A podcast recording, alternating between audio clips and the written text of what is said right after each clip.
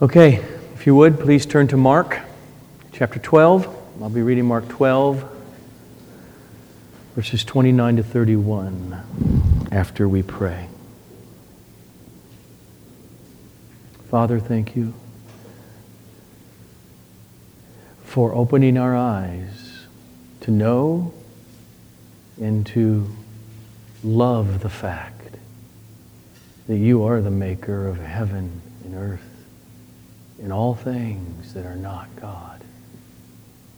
And that they're made for your glory.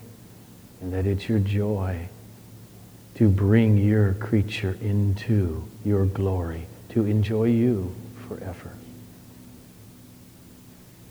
May every eye, every heart in this room, in this holy place, because your people are here, know this come into it and love it. And to that end, help me unfold the truth of the gospel producing care, concern, affection, and actions of love toward each other to the glory of your name. Amen. Mark 12, verses 29 to 31, Jesus answering the question, What is the greatest commandment? He answered, The most important is, Hear, O Israel, the Lord our God, the Lord is one. And you shall love the Lord your God with all your heart and with all your soul and with all your mind and with all your strength. The second is this you shall love your neighbor as yourself. There is no other commandment greater than these. So I want to open with a question in this morning's sermon, and that's simply this Do you view these words of Jesus that we have just read as the high standard that he put forth in order to show you how sinful you are, and that's it. It's just there to show you how, how you fall short so that you can get on to something other than that, different than that, and that is make your profession of faith in Christ and be saved. Is that how you view what Jesus just said? Or do you view these words as the goal and the process of what new life in Jesus is doing and producing? In other words, as the grid, not of sinless perfection down here, but as the grid of genuine conversion to Jesus. Now, to help you answer that question, I want you to contemplate just three passages from the Bible. First, we've heard already, we'll hear again this morning. John 13, verses 34 to 35, Jesus says, A new commandment I give to you, that you love one another. Just as I have loved you, you also are to love one another. By this, all people will know that you are my disciples. That is, if you have love for one another. Paul declared in Galatians 5 the fruit of being indwelt by the Holy Spirit is love. Meaning, there, you're loving other persons horizontally. And in 1 John chapter 3, he writes, By this it is evident who are the children of God. That's his way of saying who are Christians. By this it is evident who are the children of God and who are the children of the devil. By what? Here it is. Whoever does not practice righteousness is not of God, nor is the one who does not love his brother. And in chapter 4, he writes, Beloved, let us love one another because love is from God. And whoever loves has been born of God and knows God. Anyone who does not love does not know God. And so this morning's point is this love, benevolent love, horizontal love between us, the creature. It is a fruit of new birth. It is a fruit of being indwelt by the third person of the Holy Trinity, who is the personification of joy in God. Our joy in God bears the fruit of going flat, horizontal, and expressing, doing, loving deeds toward others. That's this morning. This is the sixth week in the series, God's Purpose in Redemptive History. So let me summarize where we've been, bring it up to this morning in a few seconds. First, God is absolutely complete, contented, happy, needless in the Holy Trinity Father to Son, Son to the Father and the very personification of that completeness is personified in the Holy Spirit. Secondly, He did create, and with a motive. And it wasn't the motive to get something He didn't already have. All of His needs are met in the Trinity. He created in order to overflow with what He has or is. That's His glory. Therefore, He created in order to love us benevolently. Thirdly, we saw last week, how shall we therefore respond vertically to God? By going to Him to get. To get our need, love. Man. To get our, in other words, needs for, for contentment and happiness and peace forever. Which brings us to this morning. How are we to respond horizontally to one another? And the answer is not what I just said. Not to use each other to get our need love met. That's vertical. With God, we go there. We love each other benevolently to overflow with the supply that God gives to us in our salvation and in the work of the Holy and so, in other words, my contention this morning is that biblically, genuine love that Jesus is talking about, that his disciples or apostles are talking about, that, that genuine love is the overflow of the vertical joy that we have in God. And through that, it is meeting the needs of others. It is that joy expressed and sensed dynamically, even more so as it works through us toward others horizontally. Ah, oh, I come to Jesus. Do you see it? Yes, I can't believe this news. What happened? The light shined upon us. Remember, we talked about free acts and necessary acts. Our necessary act is met in Him, and being met in Him, we're free. Now what? Well, I'm going to contend there's something about that salvation, that experience, that impels us to share that joy outwardly and horizontally in meeting the needs of others. Or to say it differently, there is something about that joy in Christ by the Spirit that has a mustness to it. Just got to go outward with it. Let me start with Romans 1 for a moment. Listen to Paul's words, writing to the Roman church. He's never been there, and met them. He didn't plant this church, but he wants to get there. In verses 14 and 15, he writes, I am under obligation. You can translate that same word, and it means this I am a debtor. I owe you something.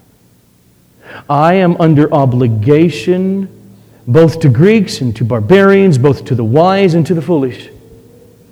And therefore, because of that, I am eager, eager to preach the gospel to you who are in Rome. The reason, he says, I'm eager, I really, really want to come, is because I'm a debtor to do this. And so were we debtors to love people, is Paul. Now, the question is, what does that mean?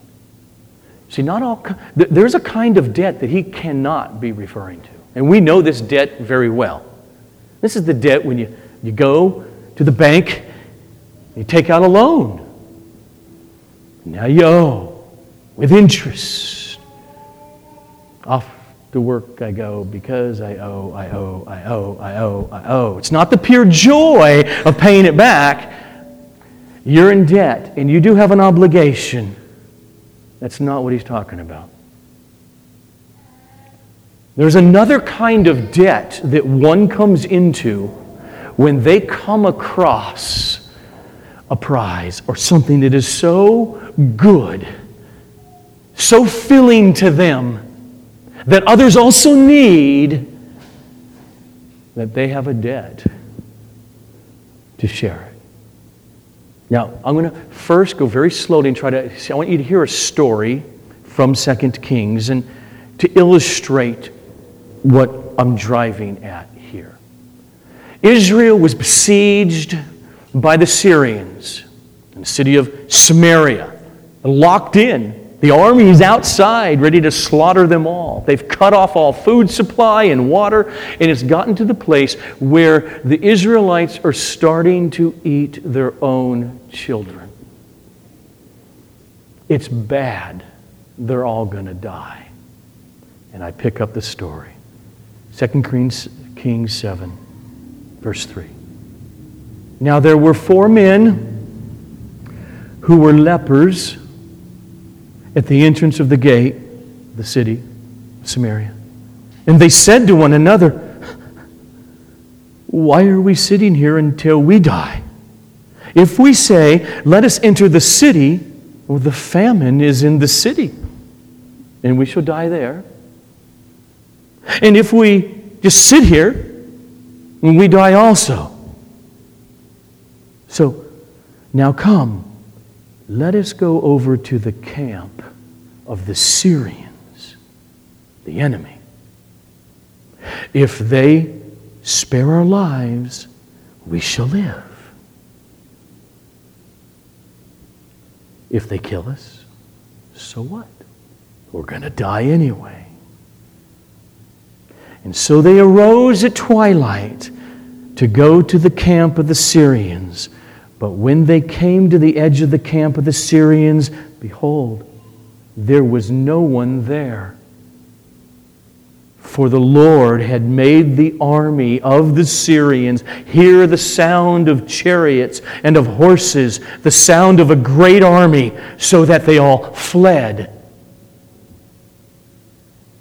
And when these lepers came to the edge of the camp, they went into a tent and they ate and they drank and they carried off silver and gold and clothing and they went and they hid them.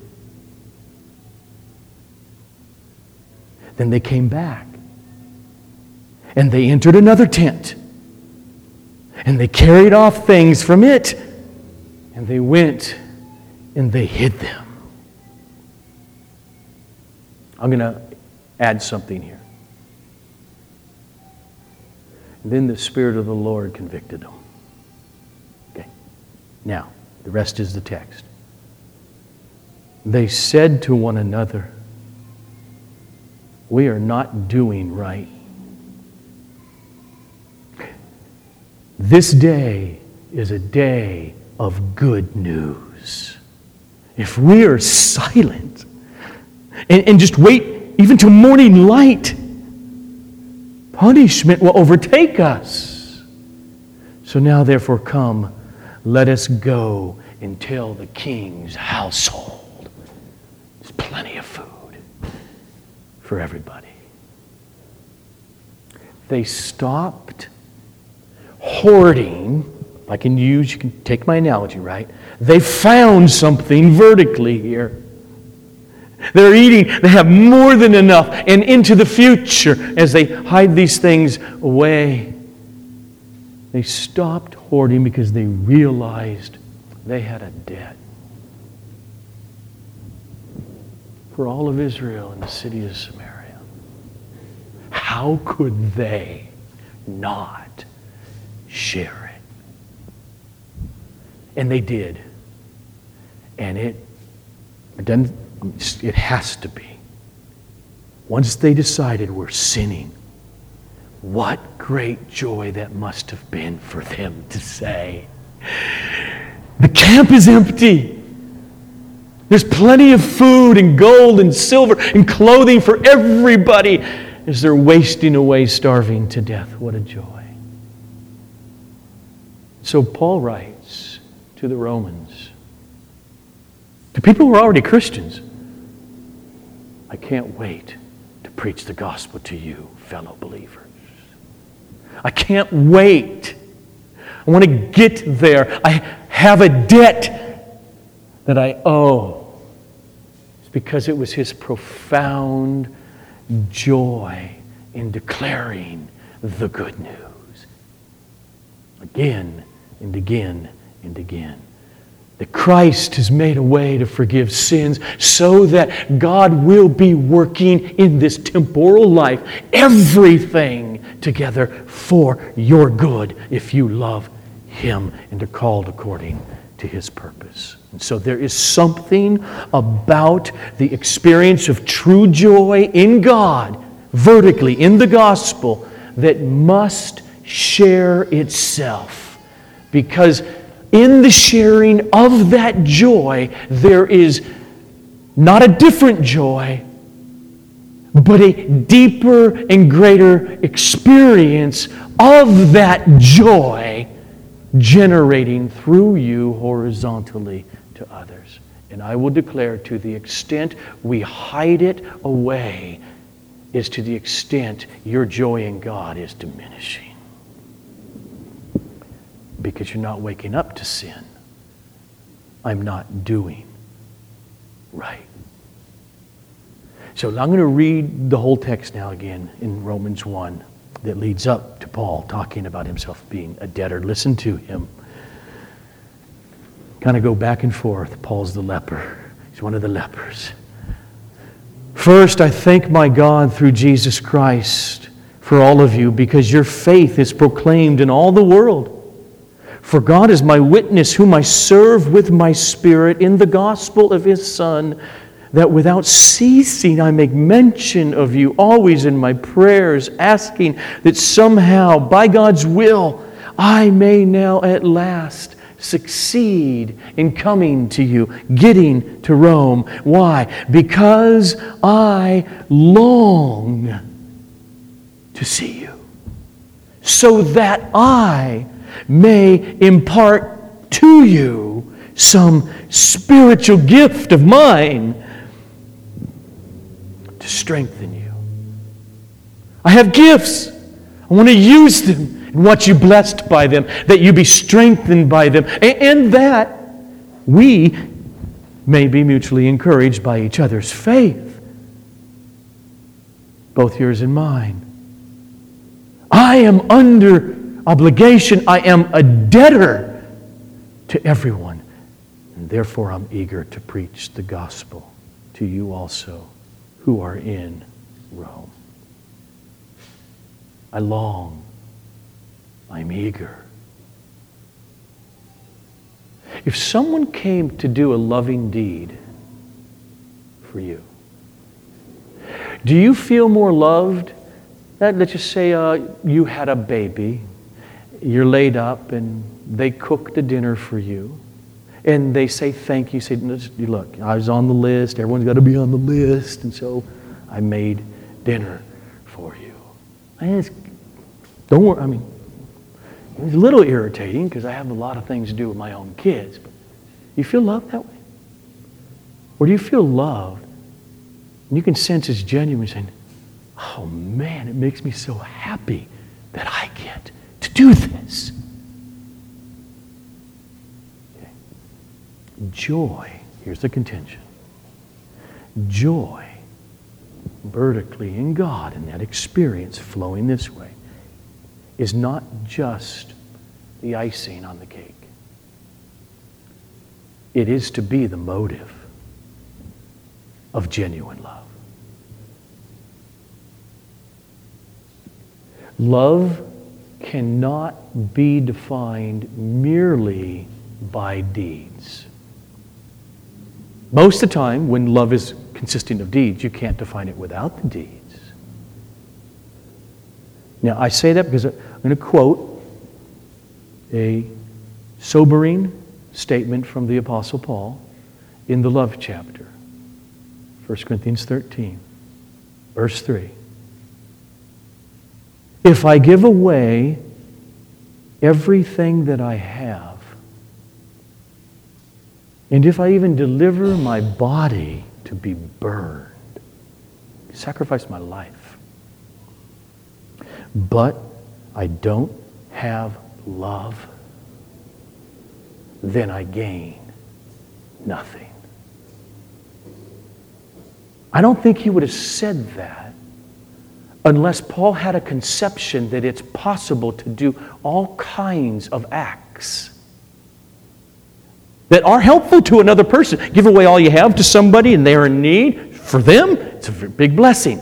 But he seems to think there's a way in which you can do ministry. You can do giving away your money and your stuff and even lay down your life and it not be what he calls horizontal love. If he doesn't mean that, he's a really bad teacher. But not only that, he makes this statement at the end if I don't have love in it, I personally gain nothing.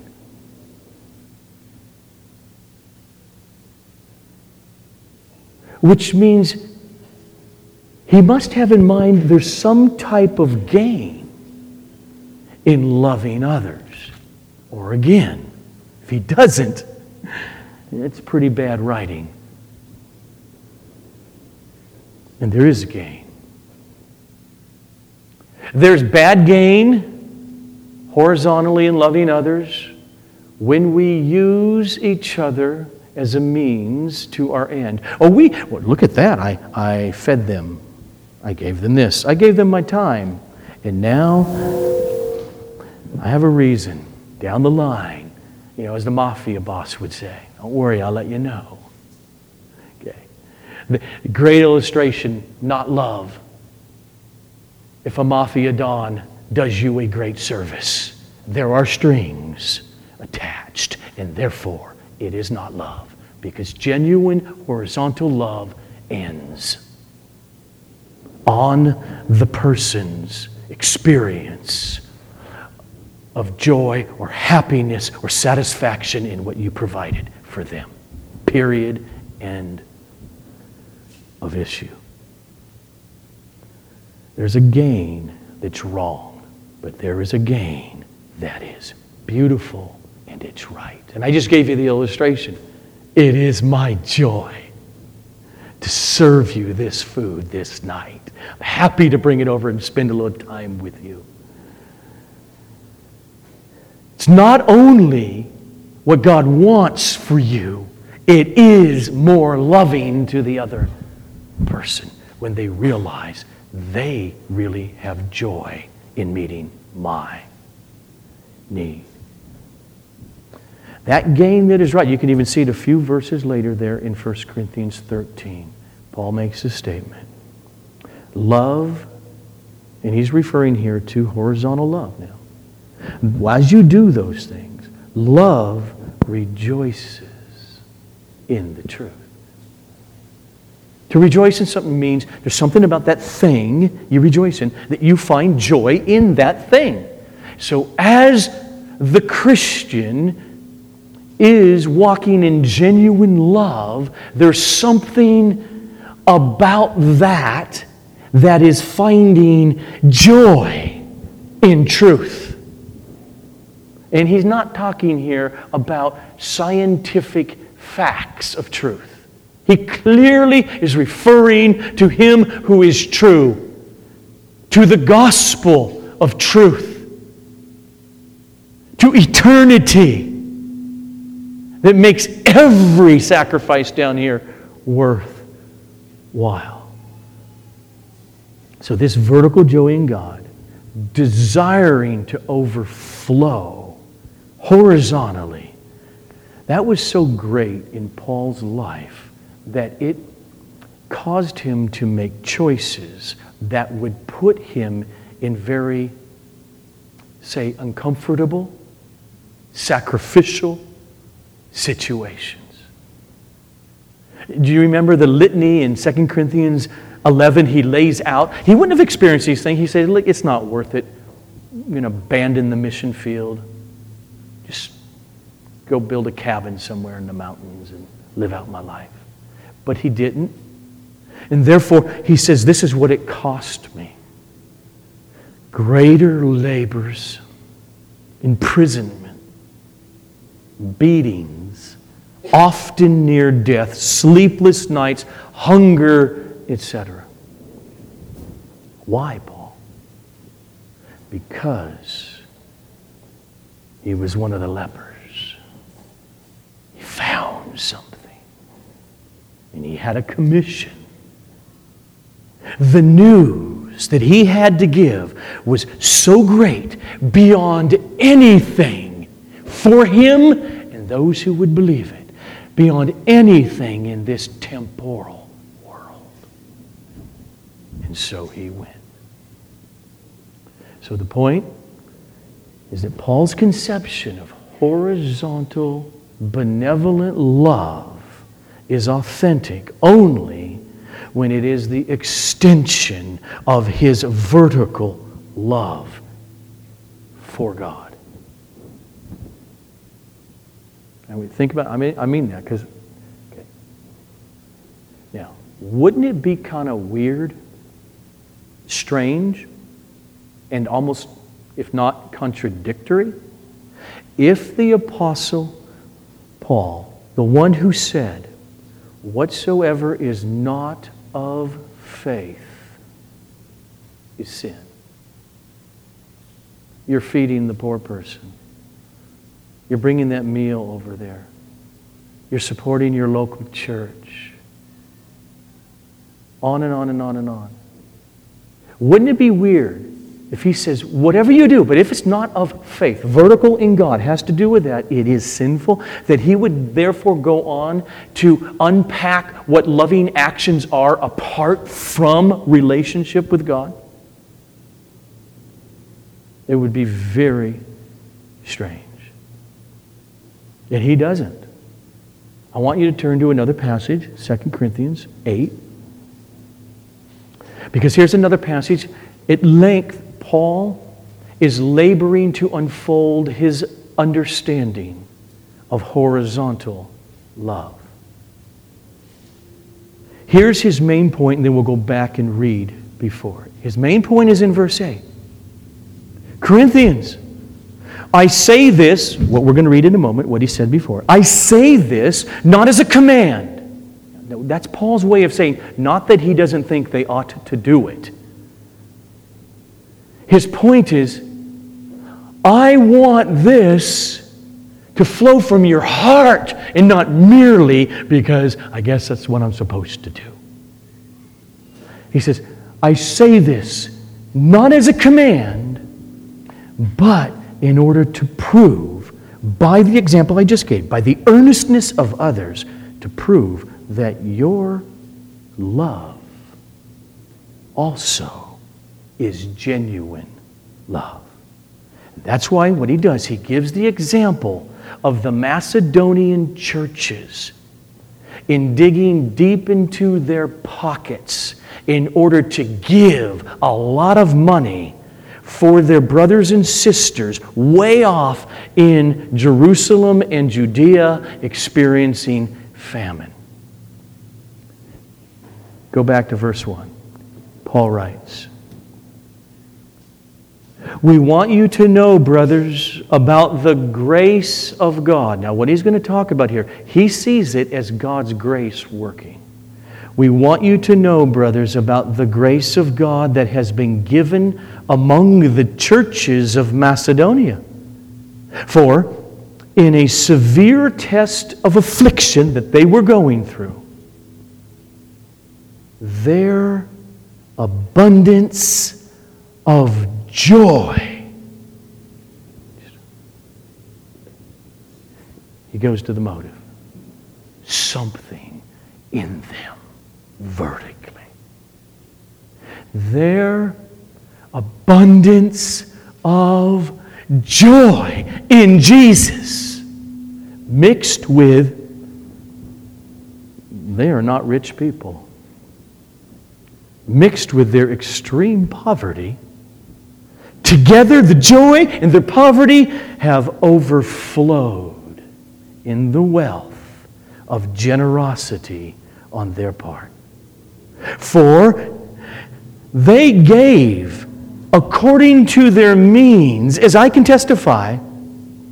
Not only that, they gave beyond their means of their own free will, begging us earnestly for the favor of letting them partake in the relief of the saints in Judea. And this, not as we'd expected, but they gave themselves vertically first to the Lord. And then, by the will of God, to us. Which leads him now to say, I say this not as a command, Corinthians, but to prove by the earnestness of the Macedonians that your love in this offering also be genuine. And the more Paul would see them begging him, please let us give the more he would consider it pure love, genuine love. That's love. According to Paul. Remember, and Paul said you can do all kinds of things. You can give all your money away, you can give your life away, and not at all have genuine love. That's what he said in 1 Corinthians 13. And the reason is because this love, this gospel love flowing out horizontally, is more than mere acts. Motive here is crucial. Paul says, they begged us. We are motivated by joy in the reward in God by the experience of that joy overflowing in this life horizontally to others. That's why Paul goes on to say in 2 Corinthians, you all know that passage, God loves all givers equally. No, he doesn't. God loves a cheerful, joyful giver, lover, doer, sacrificer.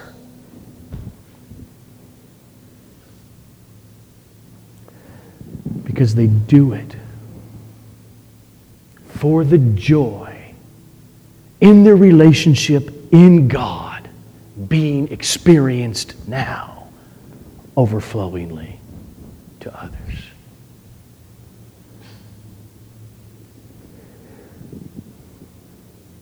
I, th- I think is we're all human here, so we're a good test case. We know when someone does us things, loving deeds, acts, that just it's genuine love, and you're so blessed by it. And other times we know you realize, sometimes not immediately, you realize down the road, oh my gosh, I had no idea there were that many strings attached for them helping me. And maybe you've, you've done it. We were all sinners. You'll know that it wasn't really a genuine love if you've had people over to the house for dinner, dinner served them, cooked, labored, cleaned the house, and had a good talk. If, as weeks go by and two months go by, you start to get a little hurt because they have not reciprocated and asked you over for dinner, why would that be? Genuine love, I know there's degradations of but at its core would have been for the pure joy of having them over for dinner. And it's done. It has ended. And that, that they actually liked the food and enjoyed the time. And the more that happens, the more happy you are. That's love. It culminated and ended on that act. No strings attached. Because your joy, your reward is Jesus. It's already in heaven. You're not looking to give. Remember, Jesus, you give that radical little illustration. When you invite people for banquets, don't go to the rich, don't go to that. You might expect something in return. Go to those who can't pay you back. You'll be really safe there. Because he's driving at motive when he says it. So, let's backtrack over these last two weeks briefly.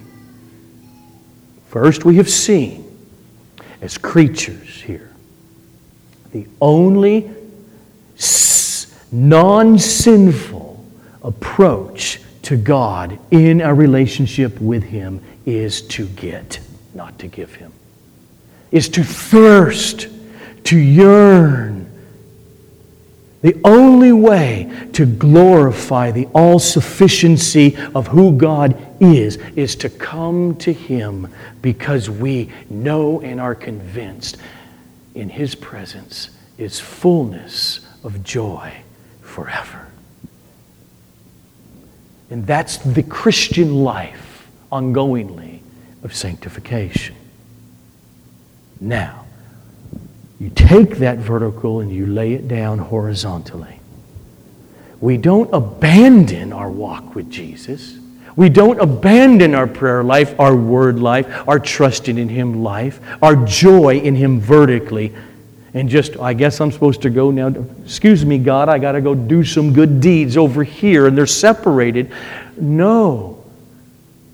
You, we walk with the desire of experiencing that joy in the dynamic of God using us overflowing to other people because it is joyful to enjoy God and it's even more joyful to be used by God in meeting the needs of the overflow that He gives to us. Now, you look bored. You getting this? Okay. Now, 260, 70 years ago, Jonathan Edwards said it this way In some sense, the most benevolent, generous person in the world seeks his own happiness in doing good to others because he places his happiness in their good. His mind is so enlarged as to take them, the other person, as it were, into himself. And thus, when they're happy, he feels it. He partakes with them and is happy in their happiness. And so love is, that's end quote, the overflow, the expansion of our joy in God by the Holy Spirit through the Word of God, which then happily and gladly meets the needs of others. As Paul said, they begged us, please let us partake and give. Now, just want to, if that settles in, okay, this is gospel joy. Say it clearly. This is the joy that comes to those whose eyes have been opened mercifully by the Spirit that death is rushing at them at 190 miles an hour. And there's a judgment day. And there's a promise that that man Christ Jesus, who was raised from the dead, will return one day and raise from the dead all who belong to him and usher them into the experience of his glory in an unhindered way that they experience now. The vast majority of their joy is anchored in the future. That vertical joy, that thus it, it, it, trickles out thus now because of the hope that is laid before us. And therefore, that overflowing here, now, during this life, horizontally, is often costly. Costs a lot of stuff. For many, their lives. Jesus said it this way in John 12 25. Whoever loses his life, excuse me, backward. Whoever loves his life loses it. And whoever hates his life in this world will keep it for eternal life.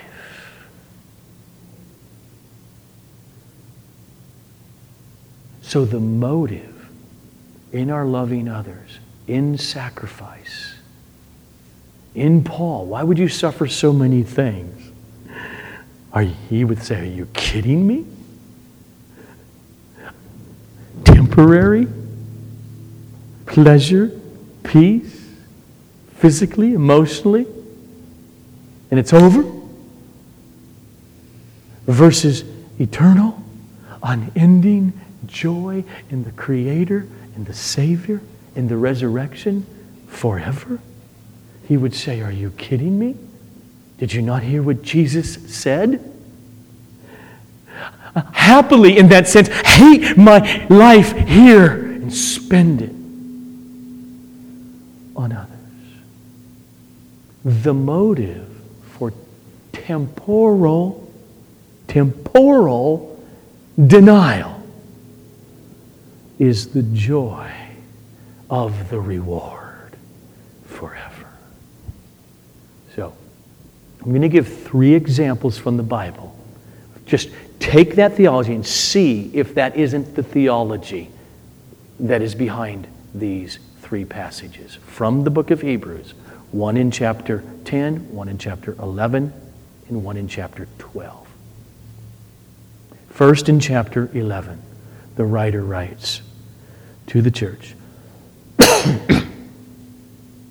But recall the former days, numbers of years ago when after you were enlightened, you came to Christ, you were born again, you endured a hard struggle with sufferings, sometimes being publicly exposed to reproach and affliction, and sometimes being partners with those who were so treated which I think it's got to mean your partners, you weren't treated, you got free of that. Some of you says, okay, but I'm still going to go give them some food while they're in prison. I'm still going to bring them clothes. I'm going to visit them and it's going to expose me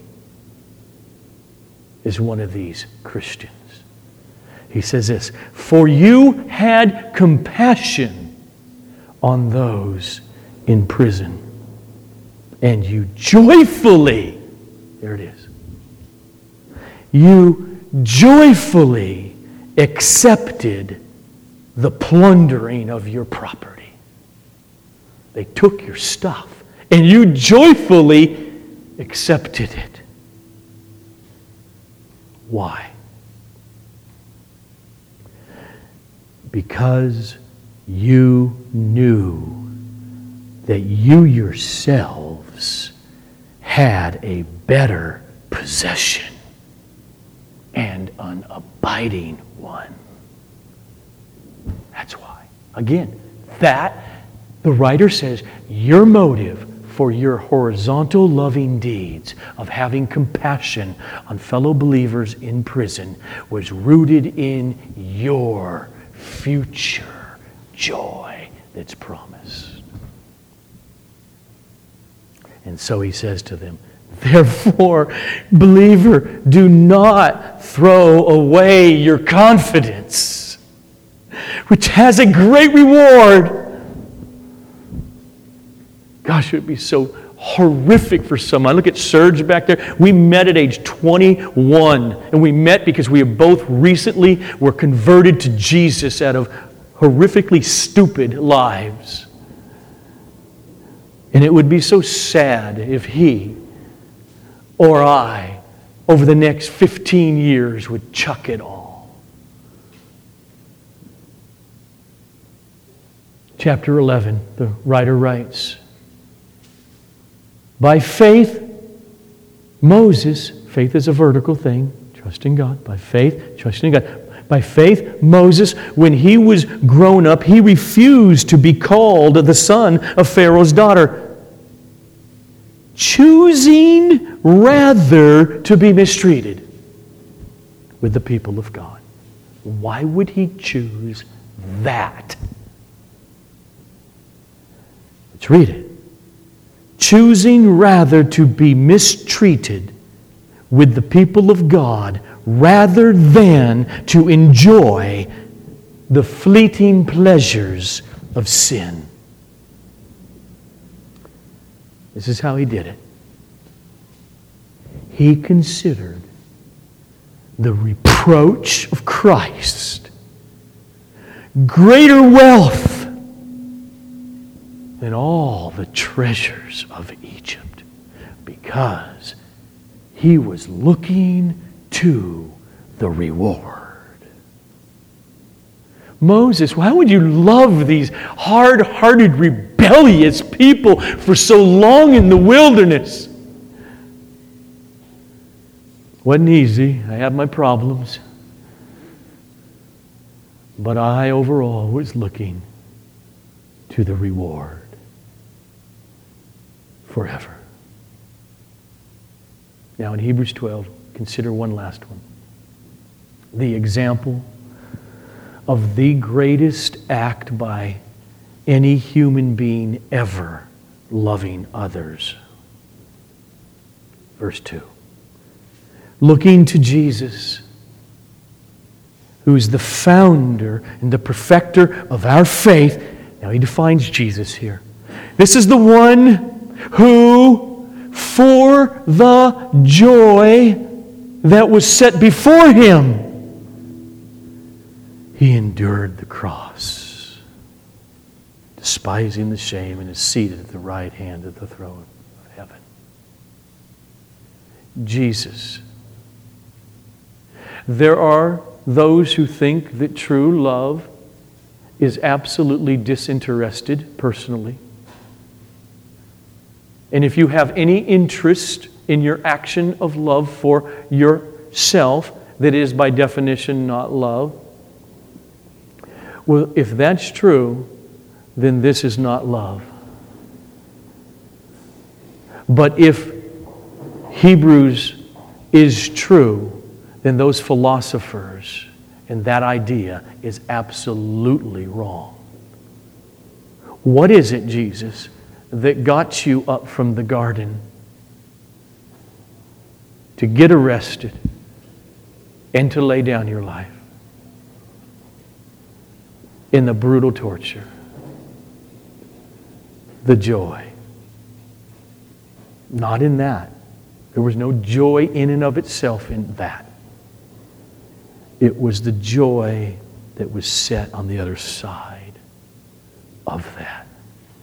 The joy of the glory of God extended in redemption to all whom the Father has given to him.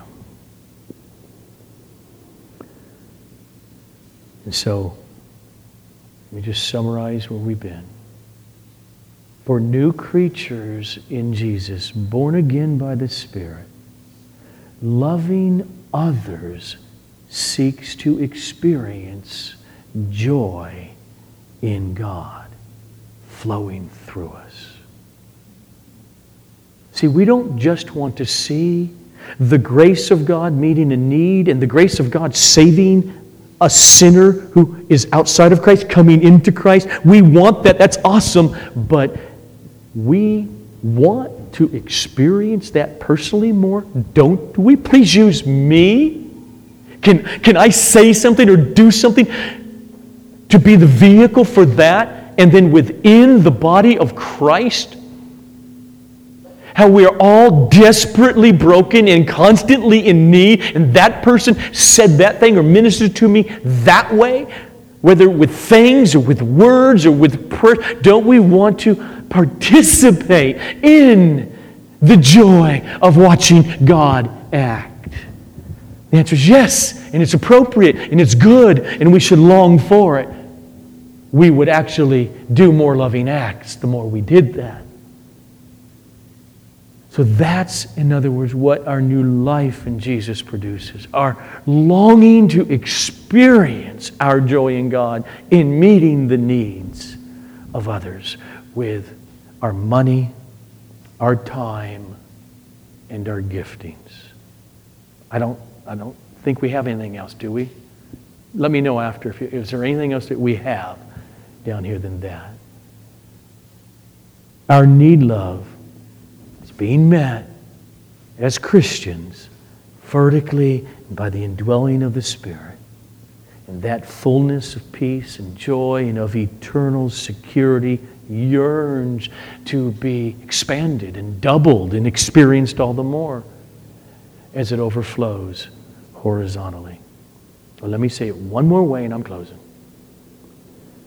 This is the yearning for the thrill of feeling God's power through His Word and through the Holy Spirit, constantly conquering our sinful, short sighted, selfish feelings of unloving behavior.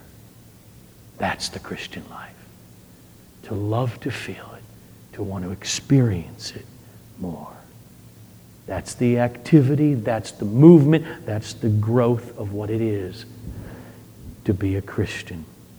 So I close with Paul's words to the Thessalonians. It's very brief. And my prayer is that it may be said also of us. We ought always to give thanks to God for you, brothers, as is right, because your faith is growing abundantly, and the love of every one of you for one another is increasing. Faith growing vertically.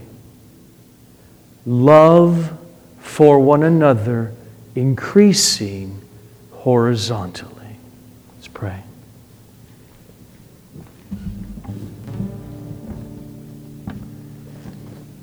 So, Father, may we yearn more so as Paul also said to the Thessalonians, your love is amazing and what God's doing, but I, I'm praying that it expand even more and more and more. Father, may we yearn to see your work upon our sinful disposition day by day, to lay aside temporal selfishness, to yearn and long for the hope that is set before us, overflowing and meeting the needs of others. Sanctify us, O Lord Jesus. Amen.